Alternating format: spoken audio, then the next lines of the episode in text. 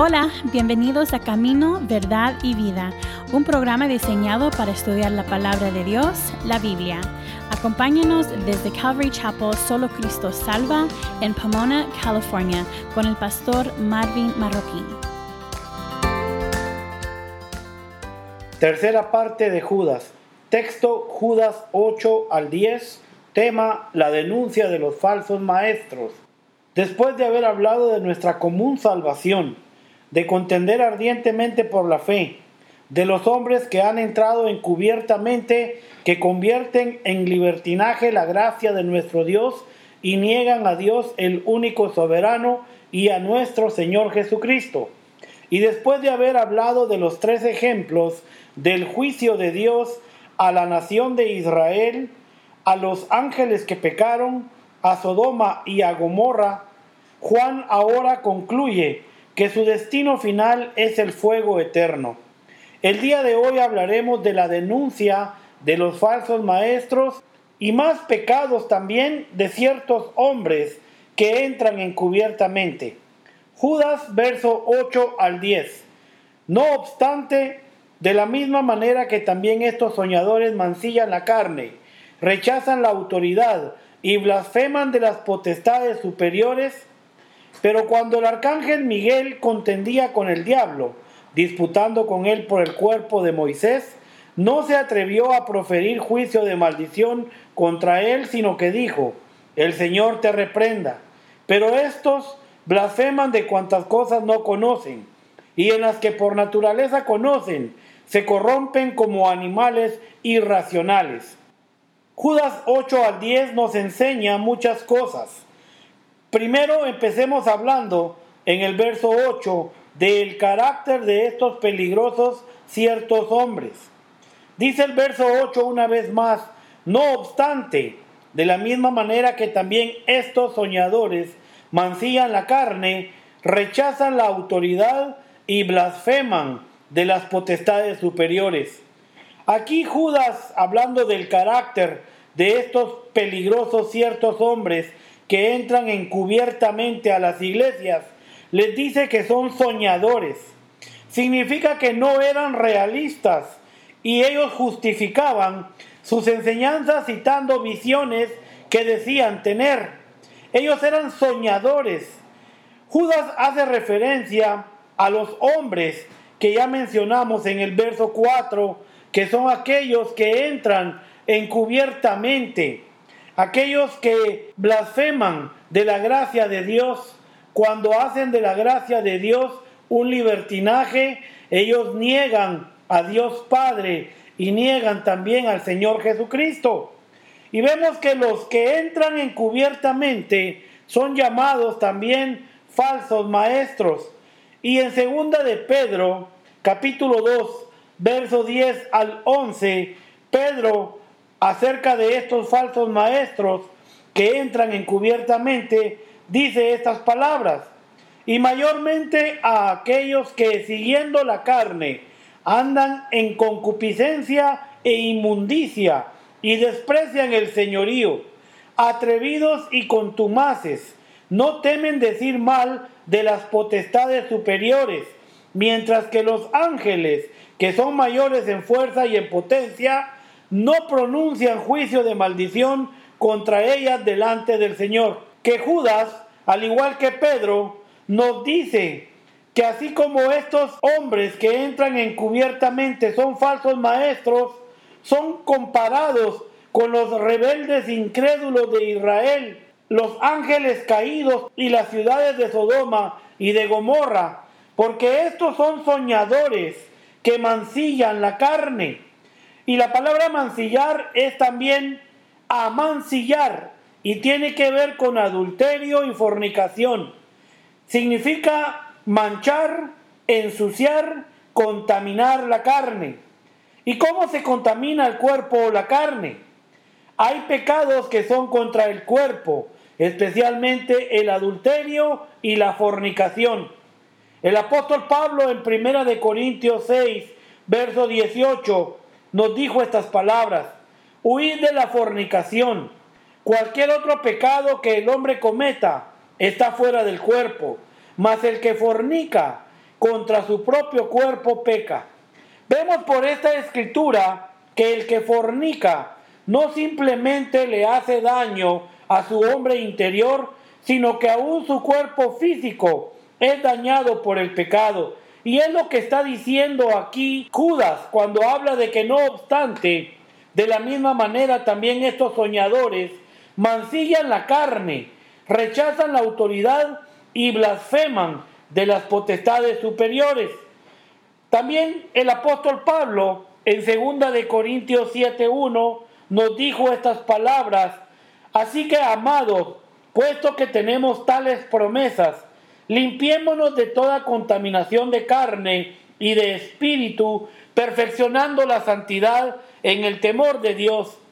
Al contrario de lo que dice Judas, Pablo nos dice que tenemos ya varias promesas y que debemos de limpiarnos de toda contaminación de carne y de espíritu y perfeccionarnos en la santidad y en el temor de Dios. Por eso es que aquí en este verso 8, cuando Judas escribe que de la misma manera Judas está conectando a los otros hombres con la gente de Sodoma y de Gomorra, y eso era en su sensualidad. Ellos mancillaban la carne y en su rechazo a la autoridad de Dios rechazaban también la autoridad. Cuando Judas señaló que estos determinados hombres rechazan la autoridad, significaba que querían estar en autoridad y por lo tanto rechazaron la autoridad de Dios y rechazaron a los que Dios puso en autoridad. Hoy nuestra cultura nos anima a rechazar la autoridad. Podemos hacer esto con la Biblia, al optar por solo creer ciertos pasajes y no creer todos los pasajes y decir que creo solo los que me convienen a mí y los que aplican a mí. Podemos nosotros rechazar la autoridad de la Biblia también con nuestras creencias. Podemos hacerlo con nuestro estilo de vida, al hacer nuestras propias reglas y no reconocer a las autoridades competentes que Dios ha establecido. En los días más oscuros de Israel, la sociedad fue caracterizada por un solo patrón. Y eso lo vemos en jueces 21-25, que dice, cada uno hacía lo que bien le parecía. Y hoy día, este es el modelo de todo el mundo. Cada uno quiere hacer lo que bien le parece. Y eso es también rechazando la autoridad establecida por Dios. Por eso es que Judas les llama aquí que estos son soñadores. Y es posible que Judas dijo que los ciertos hombres estaban fuera de contacto con la realidad.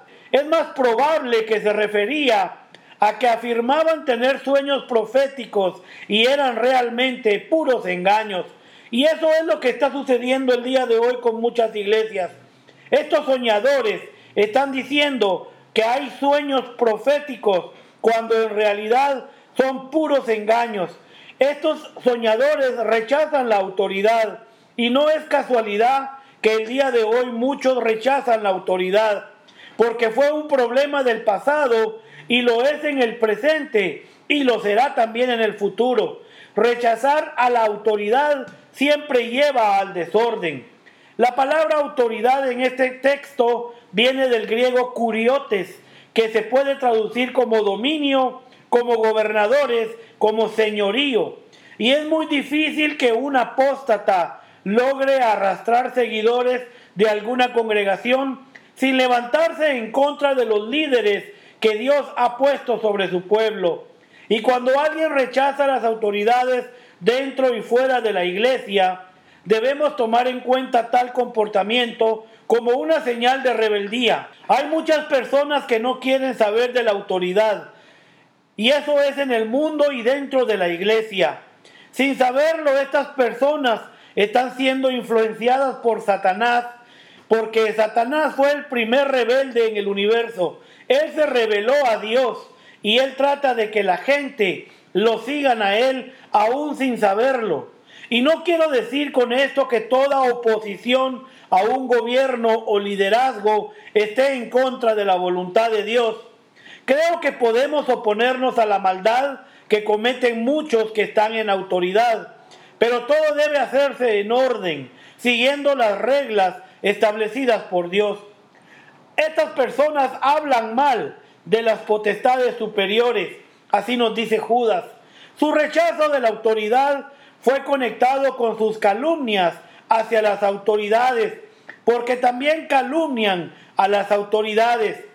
Existe otro fenómeno que se manifiesta en los soñadores de los cuales Judas está hablando, que son apóstatas, y es que tienen sus bocas llenas de maldición, especialmente hacia las potestades superiores. Y el término potestades superiores es una traducción de la palabra griega doxa, que significa literalmente gloria y que puede referirse a dignidades terrenales y también angelicales. Por eso es que Judas nos dice que estas personas soñadoras hablan mal de las potestades superiores y nos hacen un contraste aquí en el verso 9 cuando nos habla del arcángel Miguel y lo pone como un ejemplo de alguien que no habló mal de las potestades superiores. En el verso 9 nos dice Judas, pero cuando el arcángel Miguel contendía con el diablo, disputando con él por el cuerpo de Moisés, no se atrevió a proferir juicio de maldición contra él, sino que dijo, el Señor te reprenda. Miguel, el arcángel, mostró respeto a la autoridad de Dios, establecida por Dios. Y eso es en agudo contraste con los falsos maestros que entran encubiertamente, que no temen hablar mal de las potestades superiores. El arcángel Miguel contendía con el diablo y acá Judas mencionó dos tipos de seres angelicales. Miguel está entre los seres angelicales que son fieles a Dios, que son los siervos de Dios. Pero el diablo está entre los seres angelicales rebelándose contra Dios, que son los enemigos de Dios y los enemigos del hombre. Hay seres angelicales invisibles que nos rodean y hay espíritus ministradores enviados por Dios para ayudarnos. Y hay espíritus demoníacos que quieren derrotarnos. El diablo puede corromper y contaminar a un cristiano que camina en la pureza y en la libertad de Dios. Para el diablo somos bombas de tiempo, listas para arruinar su trabajo, bombas que a él le gustaría calmar y hacer ineficaces. Por eso es que el diablo nos quiere engañar, porque él sabe que con el poder de Dios somos bombas inevitables para Él. Mucha gente hoy día no cree que el diablo existe, pero la Biblia dice que existe. La gente piensa del diablo como una imagen que es graciosa de la edad de los tiempos medios. En aquel entonces las obras milagrosas era una forma principal de entretenimiento. Las personas en aquel tiempo hacían una especie de desfile donde las historias religiosas eran actuadas en el escenario. La audiencia aprendía a buscar un personaje que siempre se vestía de rojo. Llevaban cuernos en la cabeza y tenían una cola que colgaba detrás de él. Sus zapatos parecían pezuñas hendidas y tenía un tridente en la mano. El público se divertía con esta caracterización que era muy tonta acerca de Satanás y tenían la idea de que era una especie de personaje cómico. Y al diablo no le importa que se piense de él de esta manera. Pero la realidad es que el diablo no es así como lo pintan. No es rojo con cachos, con un tridente en la mano. El diablo no tiene que divertirte. El diablo es tu enemigo y debemos de reconocerlo no como una especie de personaje cómico, sino como lo que es el engañador, el que se opone a todo lo que es de Dios. Por eso dice aquí Judas que el arcángel Miguel, este ser angelical que es mencionado por su nombre en cuatro pasajes de la Biblia, en Daniel 10, Daniel 12, Apocalipsis 12 y aquí en Judas 9, vemos que cada vez que aparece Miguel es en el contexto de la batalla o disposición a luchar. Y es un arcángel que significa simplemente que Miguel es un ángel de liderazgo, un ángel que no se opone a las cosas de Dios. Y el diablo tiene un gran oponente. Y el gran oponente es el arcángel Miguel, que es otro rango de un gran ser angelical. Cuando Judas nos dice que Miguel disputaba el cuerpo de Moisés, vemos que lo último que sabemos sobre el cuerpo de Moisés se encuentra en Deuteronomio 34, 5 al 6, donde dice que Moisés, siervo de Jehová, murió allí en la tierra de Moab conforme a la palabra de Jehová y lo enterró en el valle en la tierra de Moab, enfrente de Bet Peor. Pero nadie conoce el sepulcro hasta hoy. Cuando vemos que el diablo tiene un oponente que es Miguel, que él no se atrevió a proferir en contra del diablo, sino que le dijo, el Señor te reprenda. Vemos que él disputaba sobre el cuerpo de Moisés y no sabemos de dónde Judas recibió la información sobre esta disputa. No sabemos aún exactamente por qué había una disputa sobre el cuerpo de Moisés. Algunos han dicho que el diablo quería usar el cuerpo de Moisés como un objeto de culto para dirigir a Israel por mal camino en la idolatría.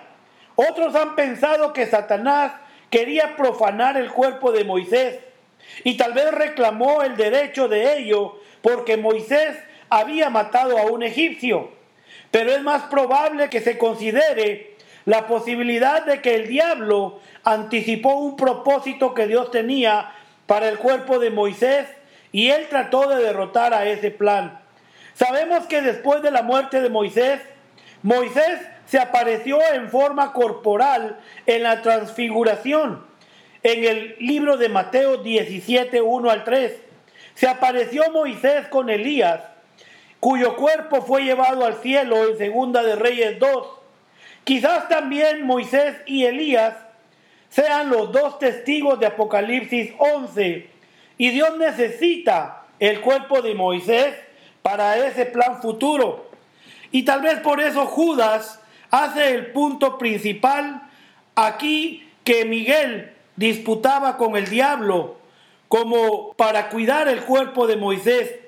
Y no sabemos por qué razón disputaba Miguel contra el diablo por el cuerpo de Moisés. Pero lo que sí dice la escritura es que Miguel no se atrevió a pronunciar contra él, contra el diablo, un juicio de maldición, sino más bien le dijo, el Señor te reprenda. Y esa es la forma de la lucha de Miguel y es un modelo para la guerra espiritual el día de hoy para nosotros. Mucha gente quiere condenar al diablo, pero ni aún Miguel, que tiene el poder, lo hizo. En primer lugar vemos que Miguel estaba en una batalla. En segundo lugar vemos que se enfrentó con la autoridad del Señor. Y de esa manera tenemos que confrontar una lucha contra Él con la autoridad del Señor, no con la autoridad mía. Esto nos demuestra que Miguel no es Jesús, como algunos grupos heréticos han pensado. Jesús reprendió al demonio por su propia cuenta, pero Miguel no lo hizo. El punto de contraste es que Miguel no podía rechazar la acusación del diablo en su sola potestad. Y cabe descatar que Miguel no se atrevió a pronunciar contra él un juicio de maldición. Miguel no se burla o acusa al diablo. Dios no nos ha llamado a juzgar al diablo, para condenar al diablo o burlarnos de él o acusarle, sino que Dios nos ha llamado solamente para luchar contra él en el nombre del Señor Jesús. Y esto se relaciona con los ciertos hombres de los que Judas está hablando aquí, que entran encubiertamente, que tienen una línea de pensar, que ellos se atreven a pelear contra el diablo en su propia fuerza. Pero si Miguel no se atrevió a pronunciar contra el diablo un juicio de maldición, ¿cuánto más deberían estos ciertos hombres de los que Judas habla no hablar mal de las potestades? En la Biblia solo se menciona la palabra arcángel una vez y eso es Miguel. Lucifer no era arcángel, Lucifer era un querubín, de acuerdo a Isaías 14, 13 al 14 y Ezequiel 28, 12 al 19. Gabriel tampoco era un arcángel, Gabriel era un ángel, como lo describe la escritura.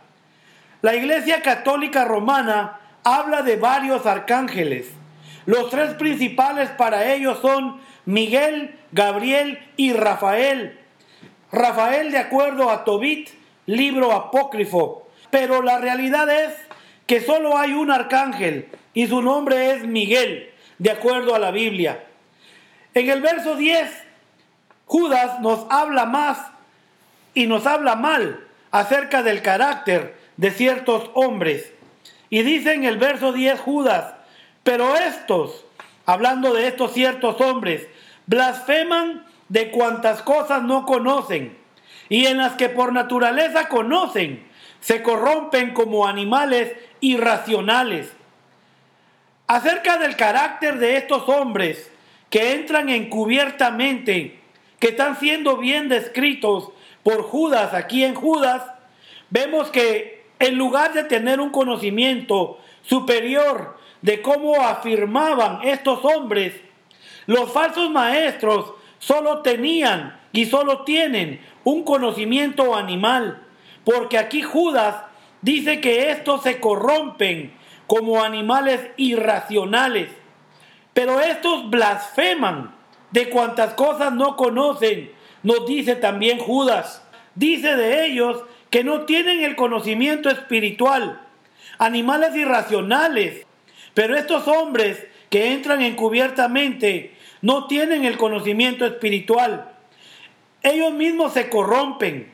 Y qué irónico que cuando los hombres se dicen conocedores de algo, deben mantenerse realmente como ignorantes. Judas nos sigue diciendo que estos hombres no solo blasfeman de lo que desconocen, sino que también en lo que conocen se corrompen como si fueran animales irracionales.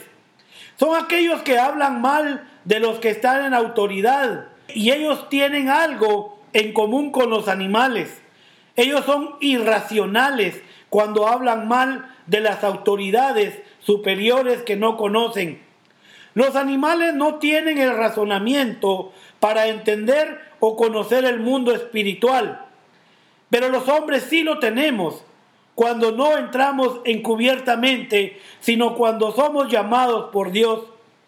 En segunda de Pedro 2:12, Pedro acerca de estos que entran encubiertamente nos dice estas palabras: "Pero estos, hablando mal de cosas que no entienden, como animales irracionales, nacidos para presa y destrucción, perecerán en su propia perdición. Que Dios nos ayude a mantenernos fieles a su palabra y a no caer en la apostasía que está arropando a la tierra. Hay una guerra fuerte en el mundo en contra de la autoridad en el mundo y también la autoridad en la iglesia. Y no es cosa de casualidad lo que estamos viviendo el día de hoy. El día de hoy a lo bueno le llaman malo y a lo malo le llaman bueno. Las personas están peleando por la autoridad y la realidad es que muchas personas, incluso en el gobierno, están hablando mal de las autoridades superiores, incluso hablando mal de Dios sin conocerlo aún. Creen conocerlo, pero con sus hechos lo niegan. Que Dios nos libre el día de hoy de caer en este grupo de personas. Que seamos personas que obedecemos la autoridad, que nos sujetamos a la autoridad, especialmente la autoridad de la palabra de Dios y también la autoridad superior que es Dios. Que el Señor nos bendiga. Hasta la próxima. Gracias por escuchar el programa de hoy. Sigue a Calvary Chapel Solo Cristo Salva en Facebook, Instagram, YouTube o visita nuestra página de web www.ccsolocristosalva.org.